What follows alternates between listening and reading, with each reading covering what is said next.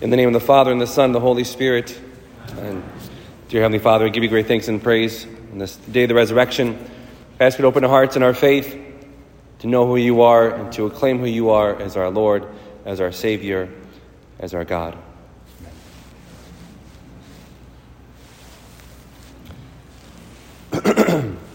we'll get there. I'll wake up. I'll wake up. When we pray with the Gospels, any Gospel story, uh, especially the Gospels themselves, when we pray with Scripture, it's always important to try to, to, to enter into the story, the characters. It, we're, we're, being told a story, essentially, right? and not a fictional story, a real, actual story that happened in time and space that has a purpose to it. So there's characters, there's scenery, there's conversations, there's development, there's conversion, all these things. So you have in, this, in the Gospel today these two individuals, right? Especially the, the, the leper and the centurion. These two guys who both of them, by their very nature of their existence, irrelevant of how and why, they're ostracized from the community. They're not part of the, of the faithful community of the followers of God, followers of Moses, the law of Moses, of the Jewish people. The leper, because of his physical ailment, because of a thing that has happened to him. The centurion, because he is a Roman soldier. And he is an invader, essentially an invader and a persecutor of the people. These are the two people who come to Jesus and these are the two individuals and the examples of faith that we're being told today. These are the examples of faith. That the leper comes to Jesus and says, I know you can heal me. I know all you have to do is will it. Not give me the medicine, give me the cream that can fix this. You can just simply will it, and by your will, clean me. And the centurion, I know you have authority. I know from a distance, there is no distance or time or space that can keep you and your power from healing my servant, from healing that which is needed to be healed. An incredible gift. Both of them make incredible acts of faith. And now Jesus turns to his followers, it says in the gospel, and then he turns to his followers and says, You had never, even in Israel, have I found such faith. He kind of yells at them. Imagine if that happened today. Imagine if two Muslims were to walk in today be healed. And then me turned to you and said, These individuals have more faith than all of you who are here worshiping Christ every Sunday morning. You'd be almost offended. Maybe right, maybe even rightfully so.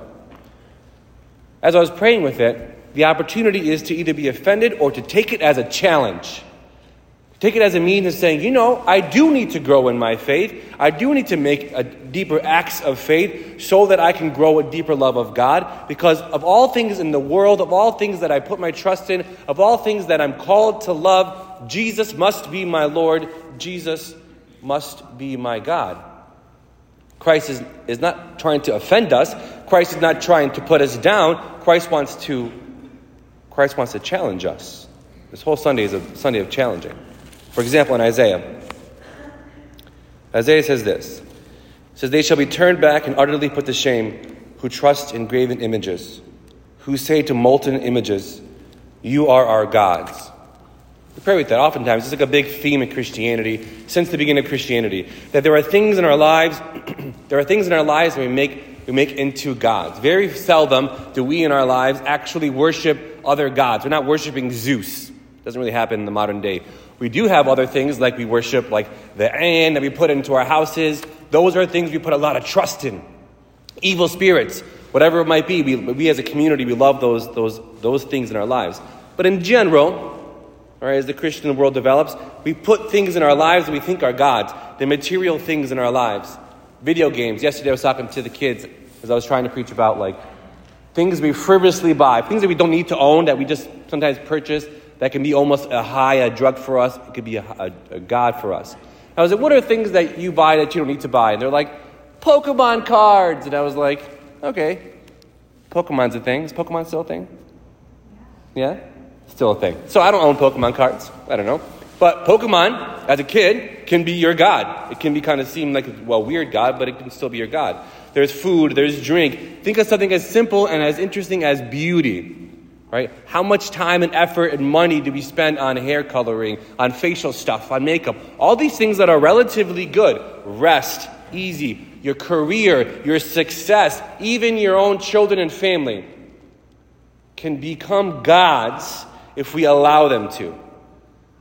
And they're good things. This is, the, this is the balance of Christian life. This is the challenge of the balance of Christian life.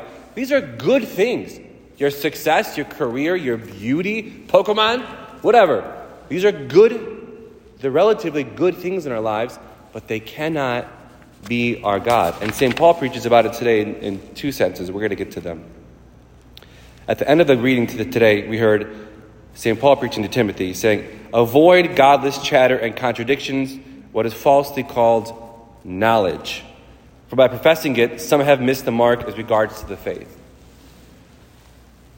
If you've ever been to college in the past 20 years, maybe even 1,000 years, there's just this intellectual arrogance that oozes out of a decent portion of professors, right? Especially, especially in the modern day, against the faith.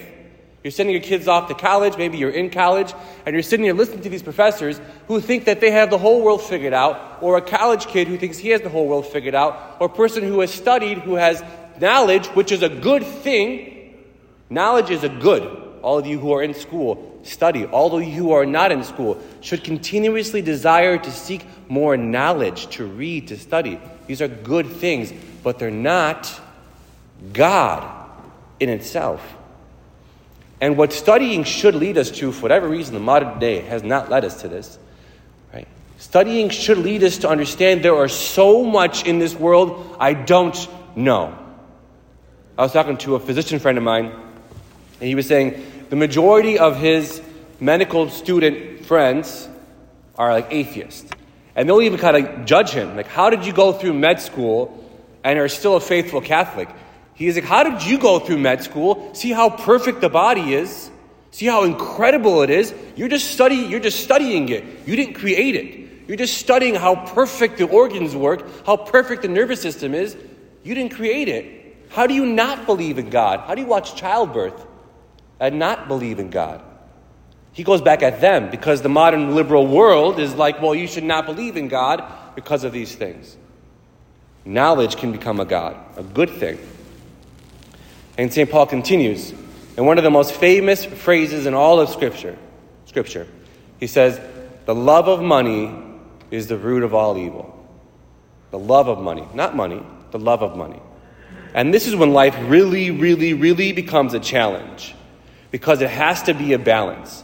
Because money is complicated. And money in the church is complicated. Money in the world is complicated. If I'm sitting up here preaching the importance of having big families, guess what? That takes a certain amount of finances. If you're driving into St. Thomas parking lot and hit 15 potholes on the way to your parking spot, guess what? It takes money to fill those. The church needs money. You need money. The poor need money. All these things are necessary parts of existence that are part of what we live for. But the problem is if we allow that to become our God, your bank account status or number or all these things, which could be goods good things, but they're not God. Only Jesus is our God. You can own nice things, but nice things should not own you. You can have a lot of money. I don't care. God doesn't care. St. Paul doesn't care. Have millions of dollars. Fine. Work for millions of dollars. Enjoy your success. Enjoy the nice and finer things of life. Please do that. But they're not your God. Only Jesus is your God. And we're called to only love God, only love our neighbor, only love people, not love God, not love money. So, how do we do this? How do we get better at this? This is kind of practical here. In the wisdom of the church, right, as we've had the past few weeks, we've had the whole season of Epiphany, and then we had Ba'utha, and now we have the last week until we enter into Lent. The last week until we enter into seven weeks in the year of the church that every year comes back around, every year refocuses us back on the love of God. How will you enter into Lent? Mind you, it does not start tomorrow, it starts a week from tomorrow. But we should be preparing ourselves this week. Not by eating every single pączki we can find, not by drinking everything we want to drink, not by binging on our television, but really prayerfully reflecting, stopping, pausing. Where, where am I putting into my life? When I reflect in my life, honestly, what is my God?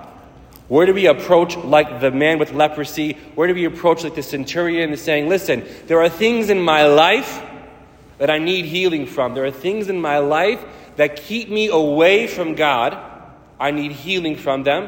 and I come to God because you are my God. I come to Jesus and I say, I need to release these from my life by fasting from chips, by fasting from television, by fasting from social media, by taking cold showers, whatever it is. And then by entering into prayer, by praying more, by humbling ourselves more, by not letting our, our gods be money, not letting our gods be your successes, not letting our gods be your intellectual advancements, but letting your God be the one and only Jesus Christ. Amen.